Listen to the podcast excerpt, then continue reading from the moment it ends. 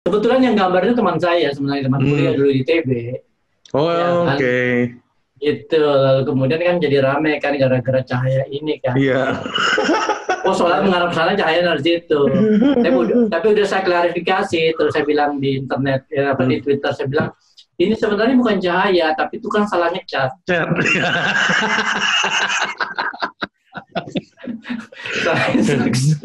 saya saya biasanya di belakang saya ini saya kasih background ini Prof apa kantor Koramil biar diskusi nyaman.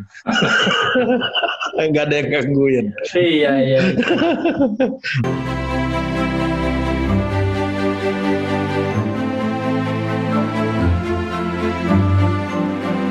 Oke Prof. Oke. Kita Ya, direkam Prof.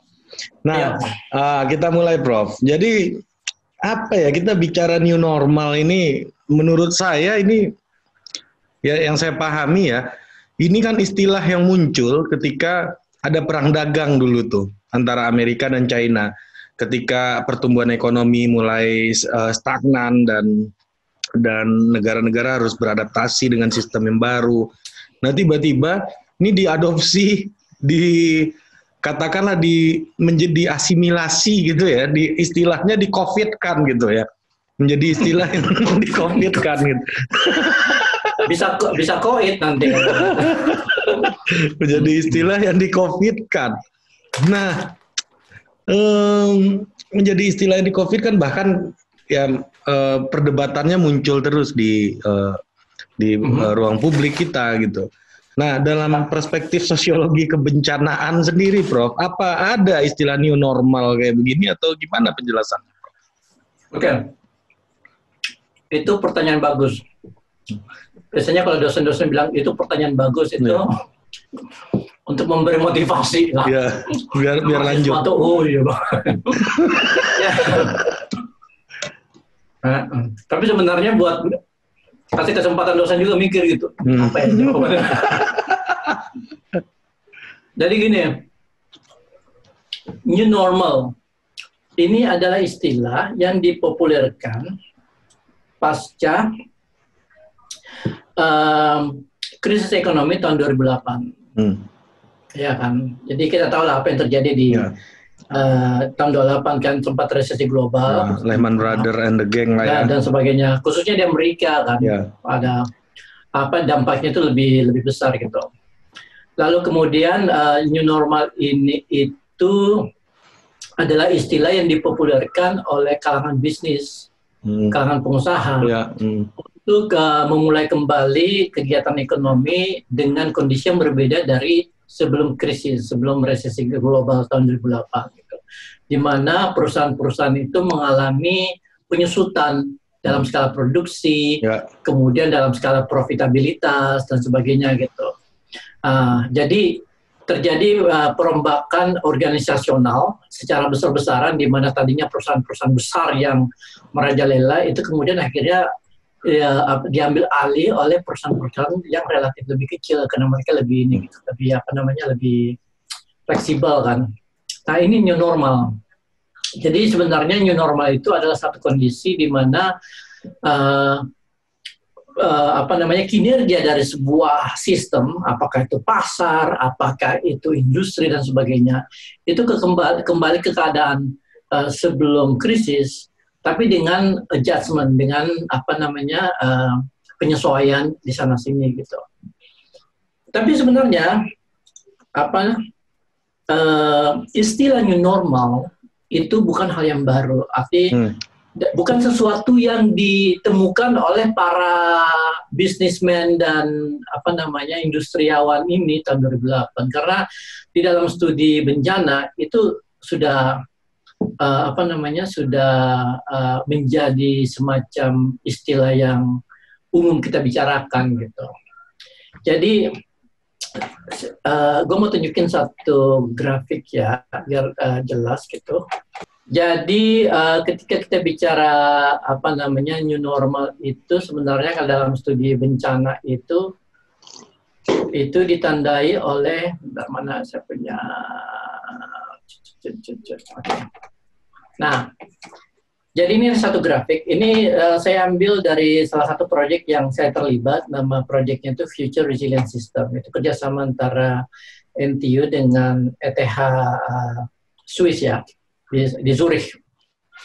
Jadi uh, ini grafik yang menunjukkan dua akses. Yang ini waktu, lalu kemudian yang ini adalah performance atau kinerja.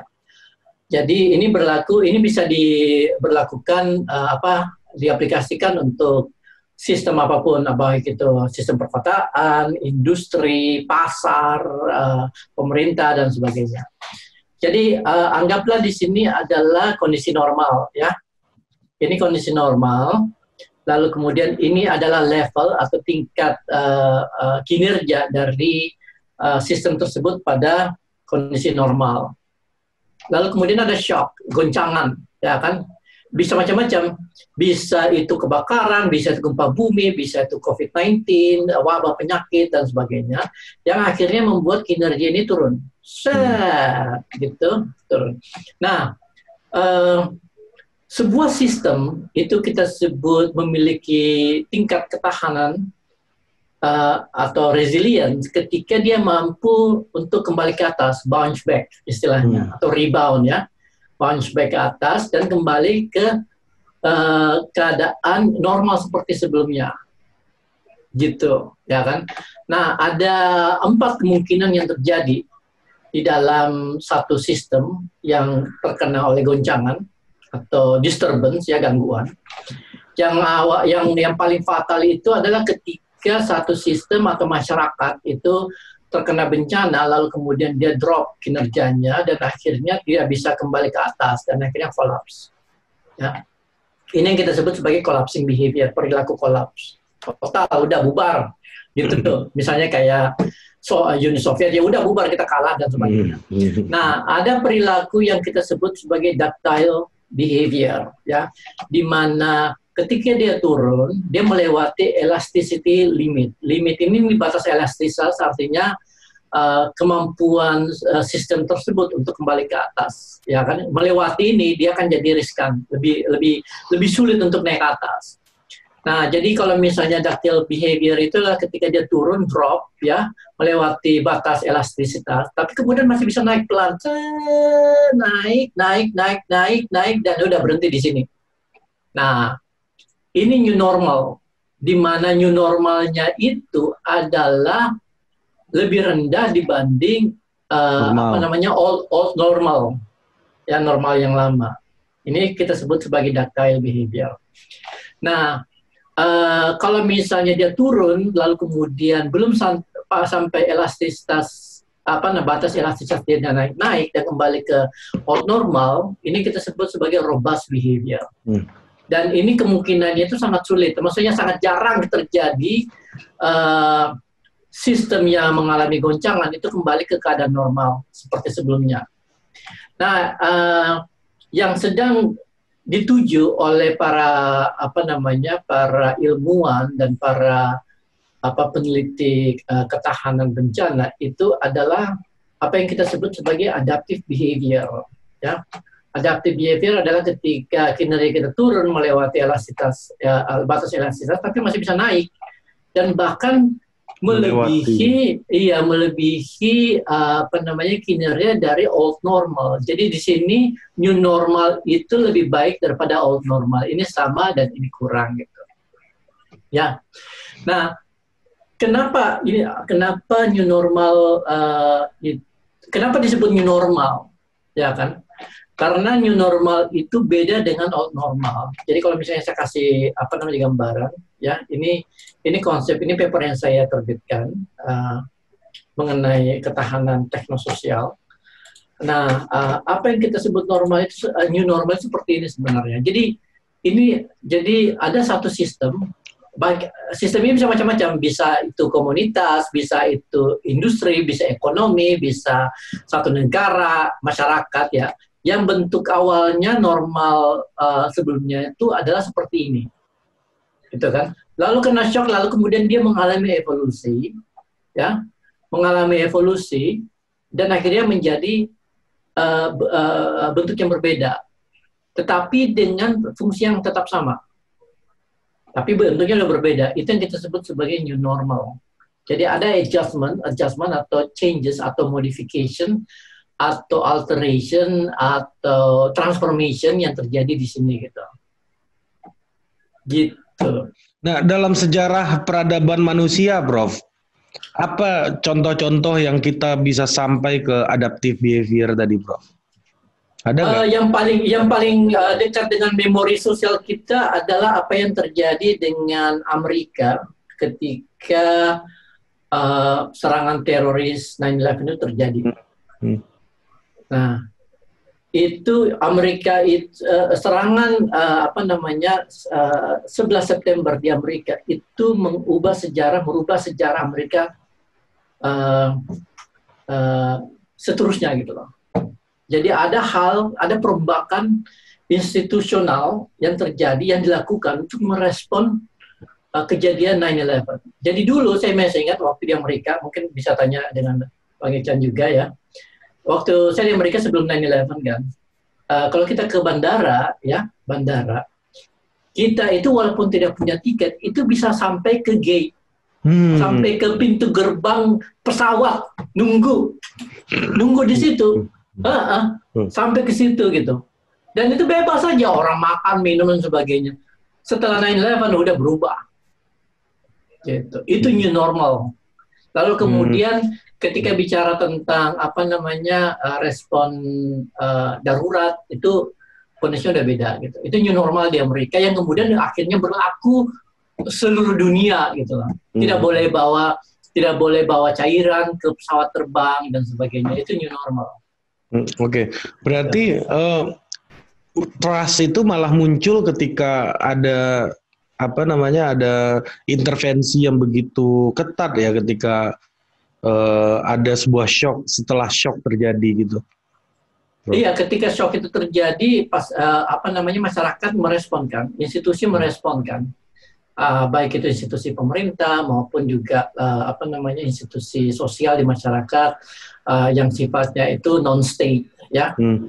Uh, LSM NGO komunitas dan sebagainya. Itu pasti merespon bersama-sama gitu. Hmm. dan mereka akan mempelajari situasi yang terjadi gitu. Dan kemudian akhirnya melakukan apa namanya adjustment penyesuaian atau uh, perombakan atau melakukan transformasi supaya apa namanya fungsi sosial itu tetap berlangsung berjalan gitu Nah, jadi new ini itu sebenarnya suatu uh, apa namanya suatu uh, tambahan kata dari normal yang merujuk pada perubahan-perubahan yang terjadi di masyarakat atau di institusi.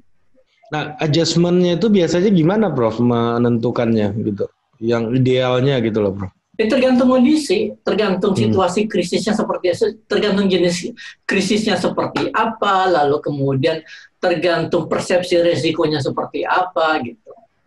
Nah, eh, gini, apa namanya kan istilah new normal ini lagi gandrung banget kita gunakan di Indonesia hari ini. Okay. Semua orang ah, ngomong, ya. semua ya. orang ngomong new normal gitu ya.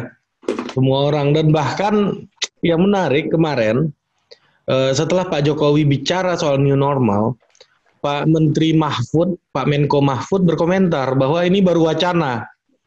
Jadi eh, apa ya? Saya ngelihatnya jadi nggak ada masih ada perdebatan ukuran nih sebenarnya. Oke. Nah, gimana Prof melihat itu, Prof? Ada dua hal yang saya lihat ya. Pertama gini, ketika kita bicara new normal, istilah ini atau konsep ini itu menjadi relevan ketika badainya sudah berakhir. Hmm. Hmm. Ketika hujannya sudah selesai.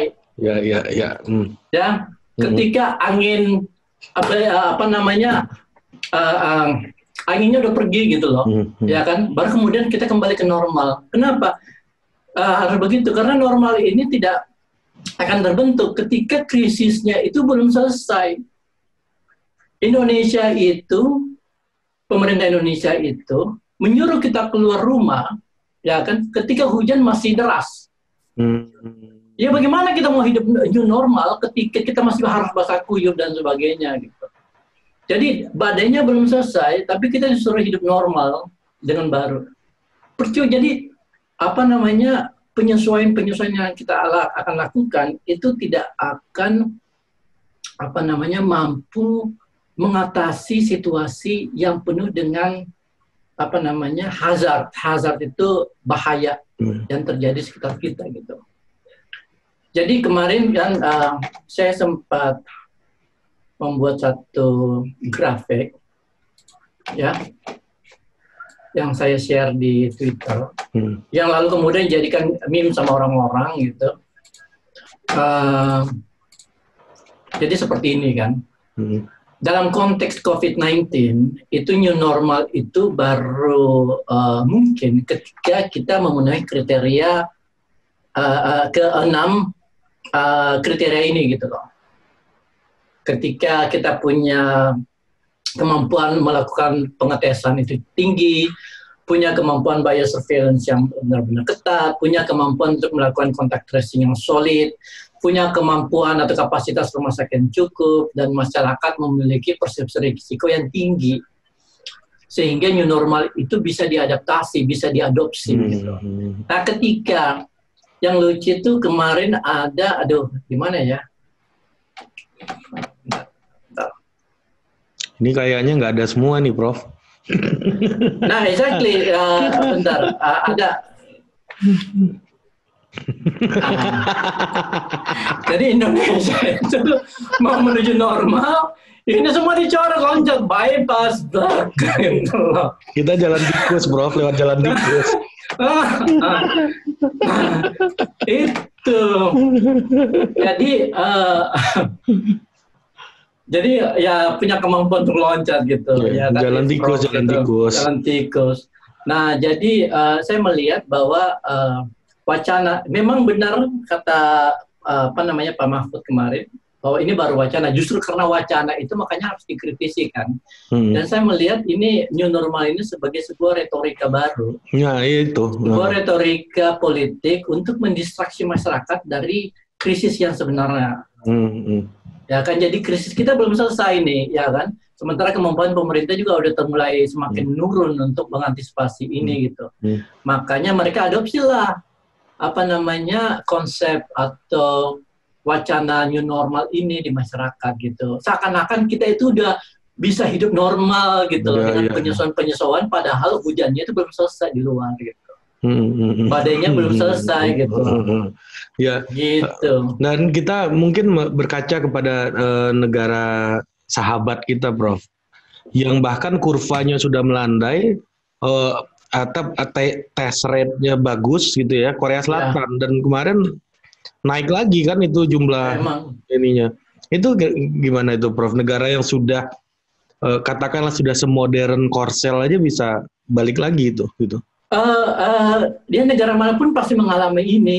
Mau Jerman, mau Inggris, Perancis, hmm. Jepang, itu selama vaksinnya itu tidak ditemukan, ya kan, uh, selama itu pula potensi uh, apa namanya naiknya kurva itu akan terus terjadi gitu loh. Jadi nggak bisa dihindari. Yang sekarang paling yang bisa dilakukan, uh, saya pakai istilah itu apa namanya? Uh, uh, jadi yang bisa kita lakukan adalah uh, uh, terus memonitor perkembangan situasi di uh, masyarakat berkaitan dengan COVID-19. Lalu kemudian siap sedia selalu siap sedia mengambil keputusan apakah kita lockdown, karantina lagi atau kembali dilonggarkan. Jadi jadi hmm, semacam okay, okay. apa namanya? Uh, saya sebutnya saya pakai istilah berdansa dengan corona. Hmm, hmm. Jadi berdansa itu dalam arti kita lihat, kita ikuti permainannya. Kalau misalnya dia tinggi kita tutup, ya. Dia turun lagi kita longgarkan lagi gitu. Hmm. Naik lagi tuh jadi pada level tertentu dia uh, apa namanya kita tutup, ketika turun kita buka lagi gitu. Jadi begitu sampai kemudian vaksinnya ditemukan, which is maybe perhaps uh, uh, of early early early next year ya hmm. itu uh, uh, vaksinnya mungkin sudah ada tapi kemudian butuh waktu paling tidak setahun setelah itu buat Indonesia bisa apa namanya memanfaatkan vaksin kecuali kalau Indonesia uh, mau uh, apa kecuali Indonesia berhasil membuat vaksin sendiri. Hmm. Sebenarnya lebih bagus gitu kan. Cuma kan kemarin lihat memang pemerintah sudah melakukan, udah apa, apa udah mulai proyek uh, pengembangan vaksin buatan Indonesia. Tapi uh, apa namanya uh, duit yang dikasih dikit banget kasihan. lima masa untuk bikin vaksin cuma dikasih 5 miliar. ini jutaan orang nih. Ini ya, eh, bikin vaksin 5 miliar. Bikin video prakerja 5 triliun. Coba. Padahal bikin video Logik, doang ya. Bikin video prakerja. Logikanya di mana? Coba bikin vaksin yang buat menyelamatkan manusia jutaan. Itu cuma 5 miliar. Hmm, videonya Paling buat beli peri ya videonya kalah keren sama sama Netflix pasti. nah, gila ini. Gitu. Ya, ya, ya, Prof. Dan uh, begini sih, Prof. Ini ada lagi nih isu. Ini bagi saya sih ini moral hazard ya. Apa namanya? Ya. Uh, sebuah pelanggaran moral gitu ya.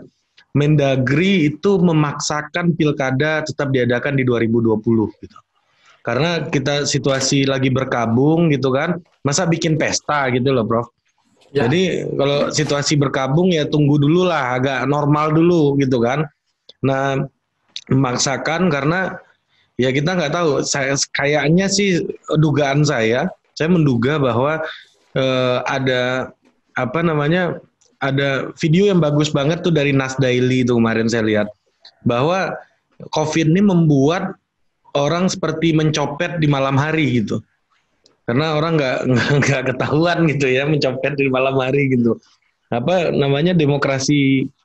Ya kita lihat eh, di situ syarat dengan kepentingan incumbent. Incumbentnya siapa yang paling banyak gitu misalnya. Nah mereka kalau Februari incumbent udah nggak ada kan? Nah gimana Prof ya. melihatnya? Ini udah layak belum kita ngadain pilkada nih? Ya berkaca kepada Korsel misalnya argumennya kemarin pemilu tetap diadakan gitu misalnya Ya, ya secara teknis sebenarnya um, dimungkinkan kalau misalnya apa uh, Indonesia itu memiliki infrastruktur e-election yang solid, yang bagus, yang efisien, yang transparan, yang aman dari dari hackers dan sebagainya gitu. Hmm, hmm. Cuma kan masalah data testing aja berantakan ya kan bagian sembako aja untuk sana sini sekarang gimana kita mau apa namanya mengumpulkan suara lewat apa um, secara online sementara infrastrukturnya itu masih berantakan gitu. Iya, yang normal aja kemarin banyak yang mati kan petugas KPU kan. Ah, uh, benar. Jadi saya nggak tahu apa namanya kepentingan pemerintah untuk tetap mengadakan uh, pilkada 2020 ini gitu loh. Ya karena but, kita di COVID ini butuh pemimpin yang memiliki legitimasi katanya, pemimpin daerah. Gitu. Karena argumen itu yang dipakai gitu.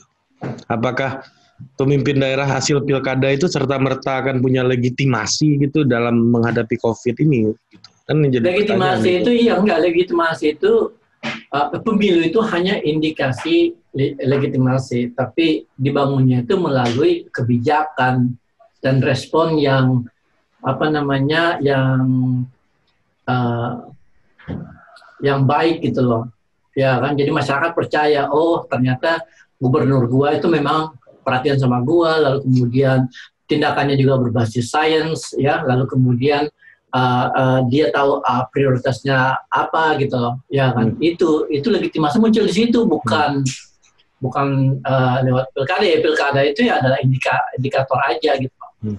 Ini kayak Amerika aja Roosevelt kan waktu negara mbahnya demokrasi ketika perang pemilunya nggak diadain. Panjang gitu. iya. Nah, diperpanjang santai-santai iya. aja gitu. Hmm, santai-santai aja. Oke okay, Prof. Nah uh, sekarang Prof berarti kita ini kan lagi melakukan lompatan new normal nih gitu ya melakukan lompatan atau melakukan jalan tikus ke new normal gitu ya. Ini kemungkinan terburuknya apa ini kira-kira nih, Bro? Oke, okay, uh, eh, kalau misalnya kembali ke yang tadi ya, ya kalau misalnya kita kembali ke sini ya, hmm.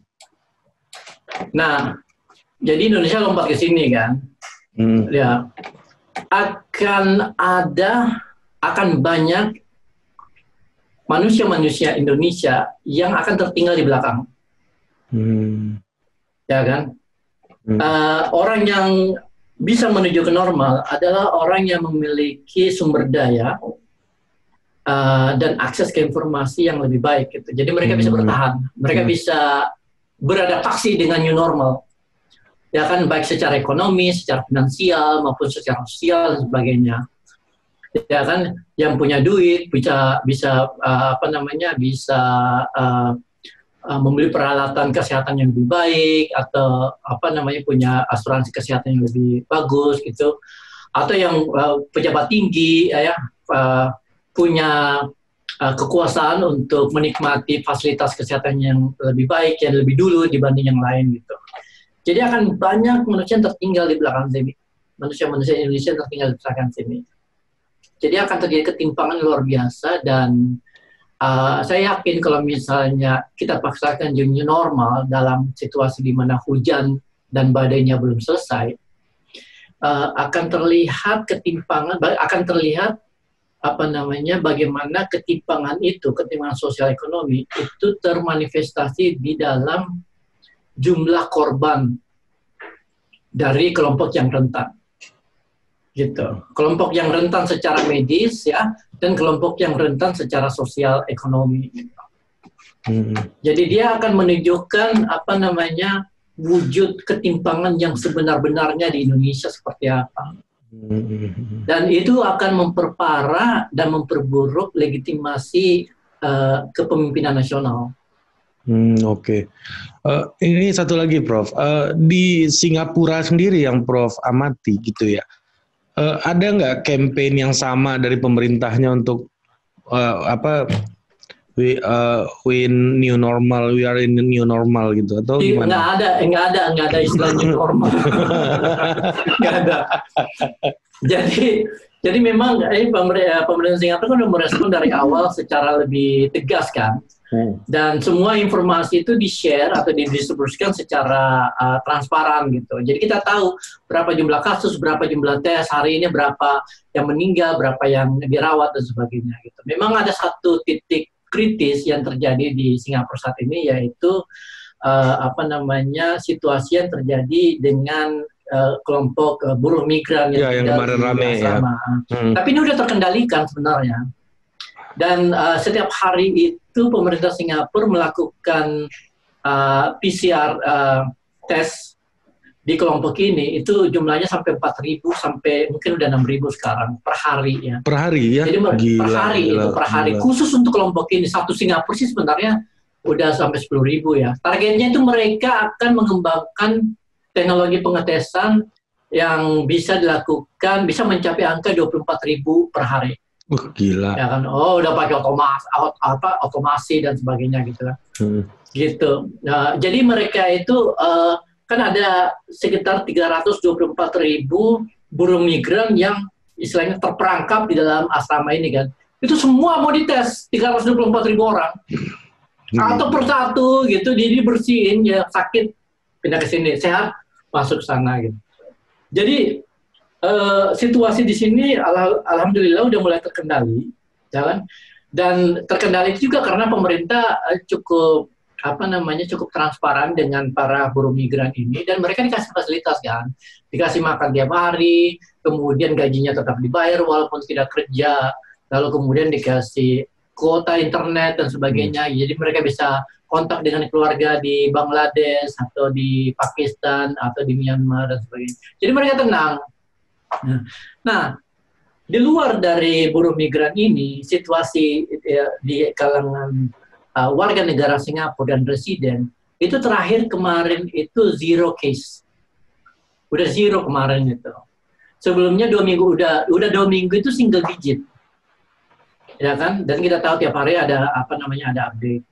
Jadi melihat situasi ini, pemerintah kan tadinya bilang oke okay, kita lockdown selama satu bulan dua minggu pertama masuk mereka melihat situasinya makan buruk mereka perpanjang hmm. jadi jadi dua bulan tapi kemudian tapi kita udah tahu nih kapan jadi paling tidak masyarakat tahu oh iya udah gua harus bertahan satu bulan eh tambahnya ya udah dua bulan bertahan hmm. Hmm. nah sebelum ini selesai udah dikasih tahu Oke, kita akan mulai membuka aktivitas uh, apa namanya ekonomi, bisnis dan sebagainya tanggal 2 Juni. Jadi udah dibuka. Tapi sebenarnya kemarin udah setengah, udah ada beberapa kegiatan uh, uh, ekonomi itu udah dibuka. Misalnya uh, tukang cukur udah bisa kemarin bekerja, makanya gue potong rambut. ya uh, terus kemudian uh, supermarket sih terus buka dan sebagainya gitu. Nah 2 Juni ini uh, mereka akan buka. Jadi uh, gue udah bisa masuk kantor walaupun masih uh, di jadwal. Jadi gue cuma bisa masuk kantor dalam seminggu itu cuma 30 persen, ya dan sebagainya. Jadi kita ada pelan-pelan. Nah kalau misalnya dalam dua minggu mereka lihat situasi yang terkendali, kemarin pemerintah udah bilang kalau misalnya dari 2 Juni sampai kemudian tanggal 16 Juni situasi terkendali, uh, apa namanya uh, akan ada pembukaan lebih luas lagi gitu. Ah, nah, salah satunya itu adalah pembukaan kolam renang. Nah, jadi ke mana? udah, udah ini banget pengen nyebur gitu loh. gitu. Jadi mudah-mudahan ya, tanggal 16 Juni gue udah bisa berenang lagi. Nggak, Tapi kayak gitu kan yang jelas kalau jadi masyarakat oh iya kita bertahan lah karena kita tahu apa yang akan terjadi. Hmm, uh, ada gitu. certainty-nya di, diciptakan gitu ya, Prof. Betul, betul sekali. Ada kepastian, ada setingkat certainty yang tinggi sehingga masyarakat hmm. juga jadi menahan diri gitu karena mereka hmm. tahu ada insentifnya nih kalau misalnya gue tahan gitu kayak gitu. Ya, ada teman saya pengusaha di Singapura bilang 75% gajinya ditanggung karena gaji pegawainya ditanggung sama pemerintah katanya dalam iya. dalam dalam proses ini dan ini saya tanyakan terkait dengan ada salah satu loyalis pemerintah gitu ya menyerang kawan uh, saya sendiri saya kenal dengan Mas Aino Najib namanya yang kerja di Grab gitu ya. Uh, beliau data scientist dan tiba-tiba uh, ada berita Singapura tiba-tiba naik gitu kurvanya gitu. Tolong Anda ceramahi itu uh, Perdana Menteri Singapura, kata Lee Kuan Yew. Eh, Lee Hsien orangnya si Polta kan. Tolong Anda ceramahi itu Ainon gitu kan.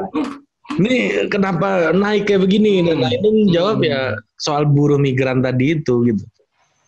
Udah kemarin saya tweet kok mengenai hmm. itu. Hmm. Dan ramai juga gitu apa namanya respon orang-orang gitu. Hmm. Dan kemudian tweet saya itu di ada orang ada yang sisi ke dia gitu. Hmm. Ya, memang memang memang ini ya, Prof. Apa namanya? Memang artinya kalau kita belajar dari kasus Singapura dalam bencana menghadapi bencana ini ada certainty yang yang diciptakan uh, fase-fasenya oleh pemerintah. Hmm, hmm. Betul dan nggak ada tuh istilah new normal. Jadi mereka hmm. itu jadi mereka udah bilang kan uh, pasca mereka pun nggak pakai istilah lockdown, mereka pakai istilah circuit breaker. Breaker, ya. Hmm. Ya, tahu kan circuit breaker ya, kan buat ya. itu kan kalau misalnya mati lampu. Ya, Kenapa? Karena pemerintah Singapura itu kebanyakan engineer memang. Hmm, ya kan? Hmm. Jadi mereka pakai istilah, istilah mereka gitu, circuit hmm. breaker. Jadi dibilang setelah masa circuit breaker kita akan melalui uh, tahap apa namanya memasuki uh, apa namanya uh, masa pasca circuit breaker dalam tiga fase. Pertama itu safe reopening, kedua safe transition, kemudian safe Singapore. Hmm, gitu. Tetap nah, ada... mungkin safe Singapura, ya safe Singapura ini mungkin ya ada new normal atau apalah yeah. gitu ya. Tapi ada tahapan-tahapannya di masyarakat. Oh, setelah ini kita ngapain? Setelah ini kita ngapain? Nah, pesannya sangat ada pesan nation building juga di situ ya. Betul. Oh iya. Hmm. Hmm. Dan saya juga lihat dari pidato-pidatonya Lisan Long juga arahnya ke situ ada pesan soal nation building. Nah, betul. Uh, saya punya kesan gini, Prof. Istilah new normal di Indonesia ini kayak istilah milenial gitu loh. Konsep milenial gitu loh. Konsep milenial ini kan konsep marketing gitu ya yang oh, di, iya. yang diadopsi kemudian digunakan di politik bahwa kelompok ini benar-benar real gitu loh, benar-benar ada. Iya, iya. Oh. Kalau saya punya kesan kayak begitu gitu ya. Dan termasuk konsep new normal ini yang akhirnya disampaikan Pak Jokowi dibantah sendiri sama Pak Mahfud gitu. Dan jadi jadi jangankan certainty yang yang punya uh, staging kayak begitu yang menggunakan statement aja ini dalam situasi kayak begini pejabat kita tampak tak bertanggung jawab gitu.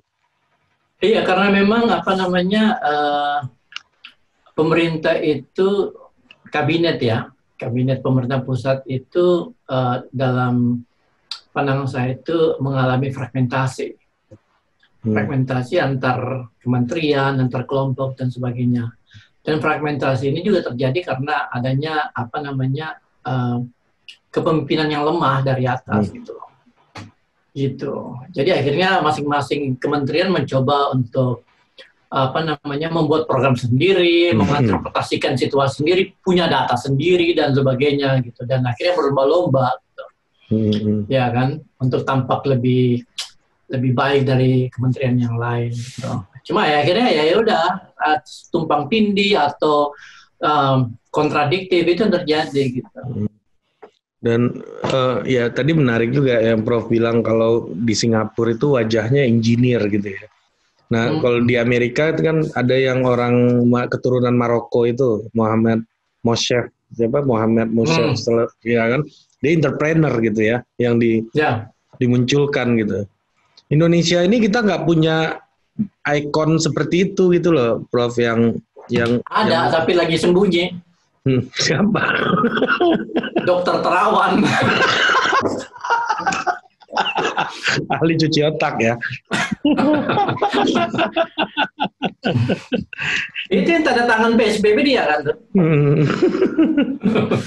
Ini sekarang ada bisnis baru, Prof, di Indonesia dan sangat menguntungkan kayaknya. Apa Yaitu jualan helm karena naik uh, ojek online oh. harus bawa helm oh. sendiri. Oh iya benar. Padahal sebenarnya uh, ya sih, enggak uh, uh, virus corona itu kan masuk lewat tiga kan. Hmm. Hidung, mata, mata hidung mulut. sama mulut kan. Bukan kuping gitu. Maksudnya sih aman.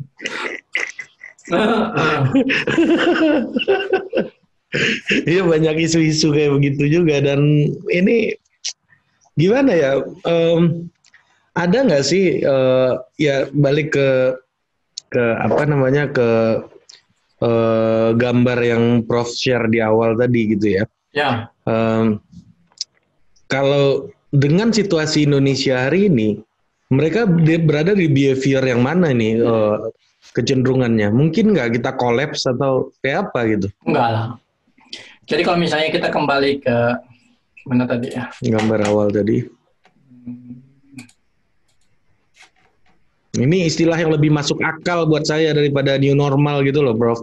Ya, uh, ya. jadi kalau misalnya, gitu. ya, uh, saya kira Indonesia tidak akan menuju ke perilaku apa namanya uh, fatalistik kolaps gitu, karena masyarakat kita itu punya tingkat ketahanan yang tinggi uh, Indonesia sudah lama bubar pasca 98 kalau misalnya kita tidak punya ketahanan itu gitu. Uh, dan faktanya adalah kita semakin kuatkan sebagai sebuah apa nation, namanya uh, uh, nation gitu sebuah bangsa gitu. Jadi tidak akan begini. Uh, uh, mungkin ada yang ada segmen di masyarakat yang masuk ke perilaku ini, data hmm. behavior. Jadi dia turun drop bisnis kita dan sebagainya. Mungkin apa namanya segmen bisnis, ekonomi dan sebagainya. Ada masyarakat yang tetap robust, ya. Uh, ada yang bahkan lebih baik gitu loh. Mungkin kelas hmm. bisnis, uh, kelas masyarakat menengah bawah yang lebih adaptif dan sebagainya.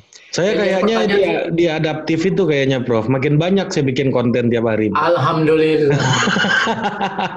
ya. Iya benar. Jadi mungkin berapa mungkin eh, apa namanya kelompok-kelompok milenial itu mungkin punya kemampuan adaptif behavior yang lebih tinggi gitu. Hmm. Ya kan? Tapi yang jadi pertanyaan sekarang institusi pemerintah atau institusi negara hmm. kira-kira di mana gitu. Karena hmm. dia menentukan segalanya kan. Apakah ya, dia ya. robust atau adaptile atau adaptif. Nah, ini ini, uh, situasi behavior institusi kan ini maksudnya. Uh, kolektif, kolektif. Ya kolektif kan ya. Ya, hmm. ya institusi. Hmm. Jadi bisa institusi, bisa hmm. kelompok uh, hmm. komunitas dan sebagainya. Hmm. Iya, jadi nggak tahu pemerintahnya berada di mana. Apakah dia bisa jadi, mungkin bisa jadi robust, uh, tergantung uh, apa namanya uh, konstelasi politik 2024. Ya, hmm.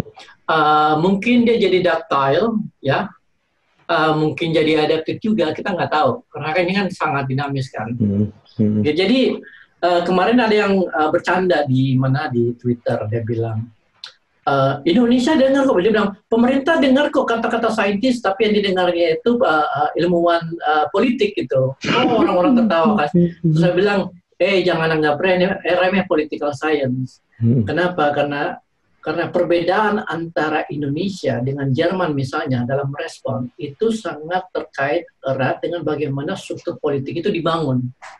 Hmm. Dan struktur bagaimana struktur politik dibangun itu adalah studi ilmuwan politik. Jadi jangan dianggap hmm. remeh gitu loh. Yeah, yeah, nah, yeah. karena kan bicara institusi kan di sini yeah. kan dan hmm. institusi itu selalu ada unsur politik, ada hmm. power relation, ke ada hmm. apa relasi kuasa dan sebagainya. Itu nggak bisa gitu. Hmm. Apa yang terjadi di Jawa Timur itu kan sebuah indikasi bahwa relasi kuasa itu uh, punya efek yang buruk terhadap kemampuan pemerintah daerah merespon uh, apa namanya COVID-19. Ya, kasus yang mana di, di Jawa Timur yang Jawa mana? Timur, Jawa, Jawa Timur kan sekarang merah semua. Oh kan? ya ya ya yang menam, bertambah ininya iya, ya. Kan? Iya, lalu kemudian Surabaya uh, sedang menuju ke Wuhan. Ya kan karena pertambahan itu. Dan hmm. salah satu faktor yang uh, apa namanya uh, menghambat itu adalah konflik antara gubernur sama wali kota. Hmm. Hmm. hmm. Antara Bu Risma sama Bu Kofifa mereka nggak mau ngomong. itu ini masalah politik gitu loh. Iya iya iya. Gitu kan. Dan harus studi kenapa gitu. Hmm. Oleh ilmuwan politik bukan oleh epidemiolog bukan. Hmm. Hmm. Nah, kalau uh, Prof uh, Sulfikar memilih untuk uh, berdiri di apa di di belakangi oleh orang yang sedang beribadah, biasanya saya backgroundnya ini foto koramil saya taruh karena biar diskusi kita lebih aman gitu ya. Tadi saya ya. sempat yeah. di sebelum direkord saya ceritakan hmm. kayak gitu dan ini Prof yang ingin saya tanyakan adalah TNI nih dilibatkan dalam kasus ini. Ini gimana menurut Prof nih? Iya, ya. Uh, memang uh, apa namanya di abad 21 ini itu militer itu dimasukkan sebagai salah satu uh, kekuatan dalam menghadapi istilahnya itu non traditional security. Hmm. Ya kan? Jadi masalah-masalah sekuritas atau keamanan yang sifatnya non tradisional. Jadi bukan tidak jadi tidak hanya mencakup masalah apa namanya uh, militer ya peperangan dan sebagainya tapi juga bencana. Hmm, Oke. Okay. Jadi memang ada ada satu mazhab di dalam security studies yang uh, apa namanya memasukkan unsur militer karena uh, militer itu adalah organisasi yang memiliki kemampuan uh, tertentu yang tidak dimiliki oleh organisasi uh, uh, yang lain gitu, baik itu birokrasi maupun uh, uh, civil society gitu. Dan itu bisa dimanfaatkan untuk menghadapi situasi krisis seperti di uh, yang terjadi di COVID-19. Tapi kita harus hati-hati uh, uh, ketika kita menggunakan kekuatan militer gitu, karena ya tau lah ada ada implikasi sosial politiknya juga gitu. Jadi uh, saat, saat apa namanya uh, uh, situasi tertentu saya pikir itu perlu tapi kemudian kita harus melihat dulu situasi seperti apa kayak misalnya bencana di tsunami bencana tsunami di Aceh kemudian uh, kemarin di mana di di di di Palu, di Palu ya. ya iya kan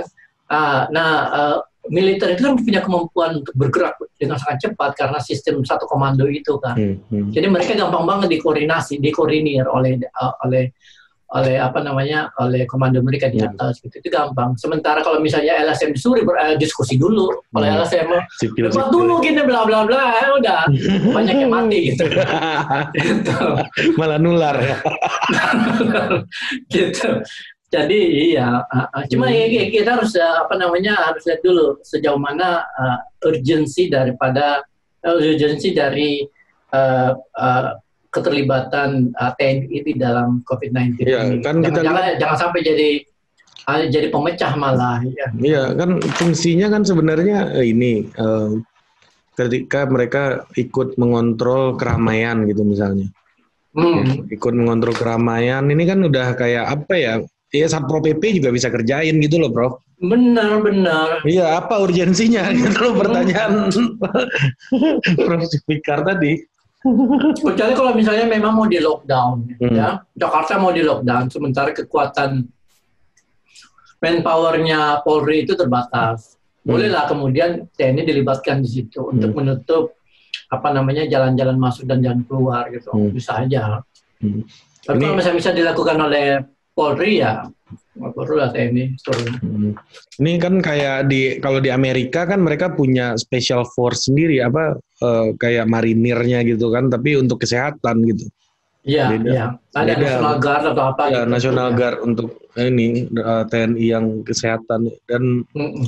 dan ini Prof, ini mungkin eh, pertanyaan saya terakhir nih Prof, sebelum kita close gitu. Oke. Eh, gi- kalau melihat hari ini, eh, gimana menurut eh, Prof. Sulfikar soal apa namanya di new normal ini kita masih bicara apa flattening the curve nggak nih? Atau gimana ya? Tuh maksudnya saya masih agak bingung Ya, konsepnya sebenarnya gitu ya. Ketika new normal ini apakah semuanya itu eh, apa namanya berjalan seperti adanya gitu ya atau seperti apa Prof lihatnya Eh, apa namanya? Saya lihat. Jadi gini kan kemarin bilang ada yang bilang bahwa eh, ada yang bilang ada yang khawatir bahwa kalau misalnya kita dipaksakan masuk new normal akan terjadi gelombang kedua second Hmm, wave. hmm. Sebenarnya enggak Indonesia belum akan melihat gelombang kedua. Kenapa? Karena gelombang pertama belum selesai. kita belum kita belum melihat puncak loh. Iya, iya, iya. Kita Masih nanjak, belum, belum ya? turun, belum belum turun. Hmm. Ya kan. Jadi eh, pemaksaan eh, apa namanya eh, new normal ini justru akan memperpanjang puncaknya gitu loh. Hmm. Gitu. Kita belum turun. Hmm. gitu mungkin mungkin ada beberapa daerah yang udah turun kayak misalnya Jakarta relatif turun dan sebagainya lalu kemudian itu kan dijadiin justifikasi new Ya. normal Hmm. Hmm. dipaksakan Eh, satu-satunya kekuatan yang bisa melawan itu adalah civil society iya jadi eh, civil society harus merespon ya jurnalis media lalu kemudian netizen ya lalu kemudian eh, masyarakat eh, eh, LSM eh, eh, ormas dan sebagainya harus merespon secara apa namanya secara terus menerus gitu loh bahwa new normal ini adalah uh, sebuah kebijakan yang penuh resiko. Hmm. Memang ada ada apa namanya constraint ini ya uh, ekonomi kan Hmm. ya kan tapi ya, ya harus paksakan gitu masa bikin video 5 triliun sementara bantu masyarakat ya ada duitnya gitu loh. Jadi jadi it's not about we don't have the resources. It's about how we distribute the resources. Gitu. Hmm. Gitu. Itu yang jadi masalah bukan bukan uh, the lack of resources tapi the, uh, uh, isunya adalah the efficient distribution of Hmm. resources. The allocation of resources. Bukan the lack of resources gitu. Itu sebenarnya. Oke, berarti dan dari awal Prof Sulfikar berisik ya dalam tanda kutip untuk soal ini gitu sampai diundang TV, diundang pejabat segala macam untuk berbicara gitu ya. Kira-kira Prof apa hasil dari langkah Prof Sulfikar selama ini yang udah dicapai gitu loh. ini sebenarnya Zoom ini mau mempertanyakan ini aja sebenarnya. Ternyata gini toh. Mempertanyakan keberadaan saya gitu, fungsi saya gitu. Iya kan tiba-tiba coming from behind gitu ngacak-ngacak konstelasi nasional gitu ya. Hasilnya apa gitu loh Prof. Iya. Menurut Prof, Prof evaluasi diri nih ya, apa refleksif monitoring gitu ya. Melihat Ya, melihat ya, langkah di Twitter dan selama ini dan penambahan followersnya sangat signifikan saya lihat ribuan gitu ya. mm, mm. Gimana Prof melihatnya Prof? Sebenarnya tujuan saya itu sebenarnya menambah follower. Inti pertanyaan saya ini Prof. Masa cuma cuma selebgram yang boleh menambah follower dengan bikin video macam-macam, ya kan? Iya dong. Jadi gini, eh, jadi anggaplah keri- apa namanya kehebohan eh, eh, masalah eh, masalah COVID-19 itu adalah sesuatu yang sifatnya gede gitu kan. Hmm. Nah, kontribusi saya itu paling segini nih. kecil gitu, kecil aja gitu. Karena banyak banyak kelompok-kelompok lain kayak misalnya apa namanya kelompok kawal COVID, lapor COVID, hmm. belum lagi uh, masyarakat di daerah gitu, mereka semua teriak-teriak kan. Hmm. Belum lagi guru-guru, orang tua gitu, milenial dan sebagainya, mereka semua berisik kan. Dan itu bagus, ya harus begitu emang. Saya sih cuma memberi semacam apa namanya sedikit guidance lah bahwa oh ini cara kita melihatnya seperti ini dari kacamata sosiologi ya. Hmm. Gini supaya kita tahu kita harus kita sebaiknya menuju ke mana gitu hmm. supaya kita nggak berputar situ aja dan akhirnya terjebak dan akhirnya ya kolaps gitu. Hmm. Gitu. Pertanyaan saya kan karena makin Prof Zulfikar ngomong ngoceh macam-macam, kebijakan pemerintah tuh makin aneh gitu loh. Iya. Gara-gara itu. Jangan, jangan, jangankan saya, jangankan saya, saya yang apa namanya uh, bidangnya itu ilmu sosial, yang bidangnya epidemiologi, kesehatan publik itu pun nggak didengar. Yang dokter beneran itu pun nggak didengar gitu loh. Iya iya. Berarti bisa saya simpulkan ya hasilnya sosok lah ya. Bergerak terus. Iya, iya yang yang yang yang penting kan semangat kita tidak tidak apa namanya tidak berkurang kan. Hmm. Dan follower kita terus bertambah ya. Terus bertambah. Nanti kalau udah sampai satu juta bisa jualan. bisa ini ya. Uh, jualan helm, jualan helm, helm anti covid gitu. Padahal penularannya nggak lewat telinga ya. Oke, okay, thank you Prof. Sudah cukup menjawab keresahan okay, saya. Oke, sip. Terima kasih juga. Terima kasih banyak. Ya. Oke, okay, kita jumpa lagi di Total Politik berikutnya. Semoga Prof. Sulfikar tetap ingin berbagi dengan kita di sini. Terima kasih, Prof. Insyaallah, amin. Ya, sama-sama. Produced by Total Politik and powered by haluan.co.